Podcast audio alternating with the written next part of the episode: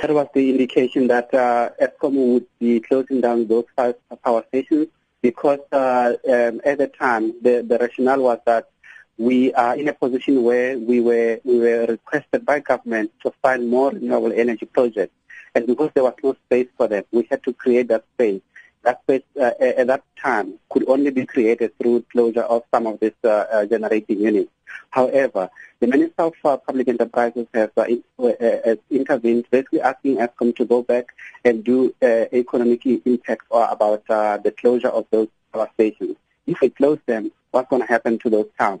And uh, the uh, sort of initial report that we have received so far is that we are likely to have ghost towns in, in the areas where some of these uh, uh, power stations are. For example, in the early 80s, when we closed some of the uh, units like Camden, uh, towns like Ermelo and, and, places like that were essentially ghost towns. We don't want to go back there, and a decision was taken by uh, Eskom that we are going to uh, keep those stations as they are.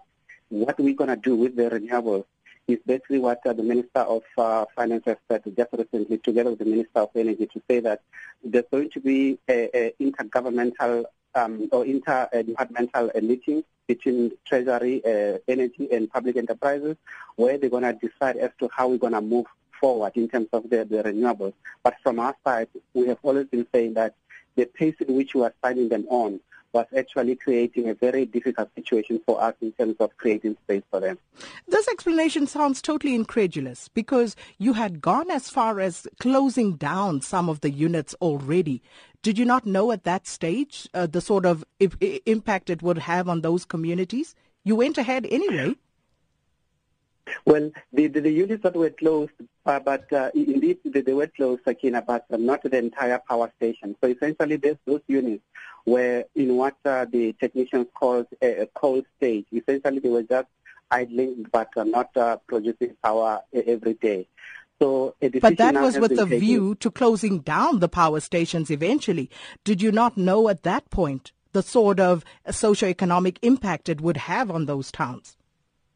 Well, Sakina, we knew, which is why we were among the first people to say that uh, if we, we do go ahead with the plan, then this is uh, likely to result in, in, in the, the job losses and uh, other catastrophic things that could happen there within those areas, which is why we were saying we needed uh, um, government to hear us out so that we can explain to them that uh, the the extent or the pace in which we were signing the, the renewables was actually becoming to was beginning to have a very direct impact on those specific towns through the potential closures of the station. It's all very confusing, I tell you, because uh, at the time when you made that particular announcement, um, you also um, let us in on the fact uh, that you were overruled by government and that the utility, Eskom, had no choice but to close down those power stations because of economic growth and electricity demand remaining flat.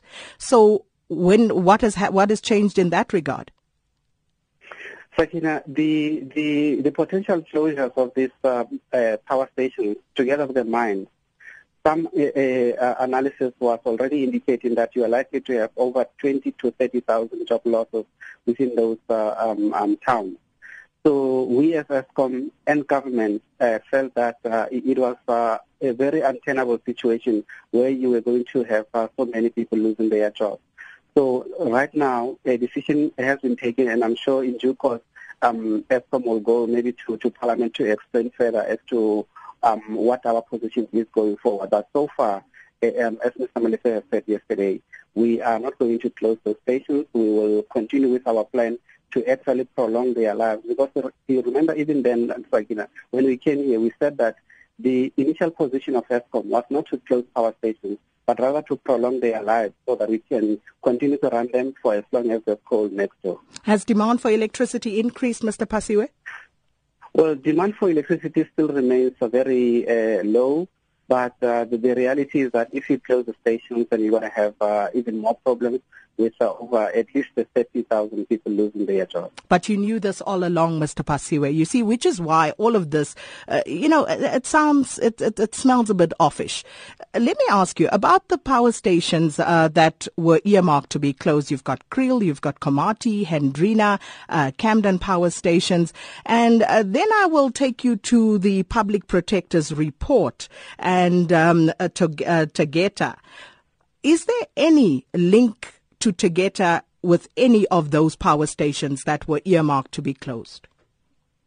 No. As a matter of fact, Tegeta has said sometime last year that they actually would like to um, sort of end their their business with Eskom and uh, get out of South Africa in terms of uh, the businesses that they currently have. So with the four, those five power stations, there were at the moment that there was absolutely no link with Tegeta at all. So, um, with regard to Komati, who is supplying Komati? Uh, Komati is supplied by a, a, a number of uh, suppliers there. Um, if my memory well, I, I, think we, we have uh, companies such as uh, Just Coal, which was uh, supplying us there. But yes, generally, that power station, together with many others, do have a, a, number of suppliers. So you have one anchor tenant, then you have a number of other smaller companies that are fulfilling that job. So Koornfontein, um, do you know uh, who owns that? Well, Koornfontein uh, is supplied by, by Tegeta. And uh, yes, uh, that, that's uh, the, the, the, the relationship that we have at the moment. So Tegeta is involved in that? For, for, for Koornfontein, yes, they are the ones who are owning Koornfontein. So uh, I'm, I'm not sure uh, ultimately, uh, Sakina, what, what, the context of your question is, but essentially... What I'm driving at is that mm-hmm. it seems suspicious that uh, these four stations uh, that you two months ago were telling us the closing of which would be expedited is now suddenly being reversed, the decision to do just that. And then, of course, um, as I said, I clearly took you along to say this is what the public protector's report raised as concerns, and I'm just trying to connect the dots, as it were. All right. Well, Sakina, in relation to Tegeta, we as Eskom are basically saying that the, the public protector has uh, indicated, among others, that the presidency needs to establish a commission of inquiry we as Eskom, in the interim at least, we have provided all the information that was requested from us by the National Treasury because the Treasury is also doing an investigation on this matter. And once this uh, commission of inquiry is also established, we will certainly support it and uh, give them whatever information they would need. So from our end as a company, we, we feel that uh, um, obviously there's been a very much focus on, on, on Tegeta, but some of the contracts that we have with other companies Obviously, we are doing the very same thing with other companies, although obviously the focus now is uh, on, on Tegeta itself. Well, absolutely. Let me ask you about this contract with uh, coal baron Joe Singh. Uh, what is the latest development there? Is it true that Eskom is demanding over 6 billion rand from him? You know, uh, um, Sakina, I've spoken to our, our team which is dealing with this specific matter. Currently, we have uh, terminated the contract that uh, uh, Just Coal used to have with Eskom, primarily because of the poor quality coal they were supplying us. So the issues around the 6 billion rand, I'm not sure where it's coming from, but uh, we, we have terminated their contract. And uh, currently there's also a, an independent forensic investigation which is going on, which will uh, in, uh, sort of inform us as to how we should proceed going forward. And then uh, let me just ask you finally before you go, Khulu Phasiwe, and I've uh, been trying to get answers about this, uh, the 30 million rand pension payout that was made to Brian Molefe. Um, at this stage, um, are you able to tell us exactly how that amount was arrived at? Well, uh, Sakina, the, the, the board of Eskom had taken a decision that uh, um, they, they, were going to to to to, to reverse the, their decision, initial decision on this matter, and uh, that decision was also obviously uh, communicated to the minister, who was at pains to explain it last week on on, on Friday. But uh, um, I think this one, to be honest with you, right, as, as maybe the, the spokesperson for the board or the board itself can be able to explain it uh, into into much more detail. All I know he couldn't, is that, uh, which is why I'm asking you. I was hoping for a different outcome. Well, um, um, all I know at this stage is that uh, the, the board had uh, um, worked based on the information that they had at the time, which they have now re- uh, rescinded, and Mr. Molefe is back in the office now. Let me ask you a different question. Did Mr. Brian Molefe resign, or did he apply for early retirement?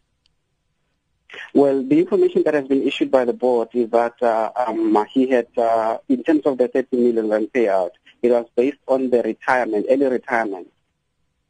Did he qualify for early retirement? Well, um, Sakina, because obviously the board had made pronouncements on it before, so I think that they were they were working based on the information that they had, plus also uh, I would say the the, the, the, other cases that they had dealt with before. What we know um, is that there were uh, some other uh, managers that had resigned before from Eskom and that had also used the same criteria around uh, early retirement. That's a simple question. He either did or he didn't qualify for early retirement, uh, which is the simple question I'm asking Khulu. Well, uh, b- because the board had uh, already approved it, so clearly he, he, did qualify based on their criteria. That the board approved it doesn't mean he qualified. Did Eskom not take legal opinion on this matter? I'm sure they did, uh, uh Sakina. I'm afraid I, I will, I'm not in a position to speak in authority around the Eskom board issues.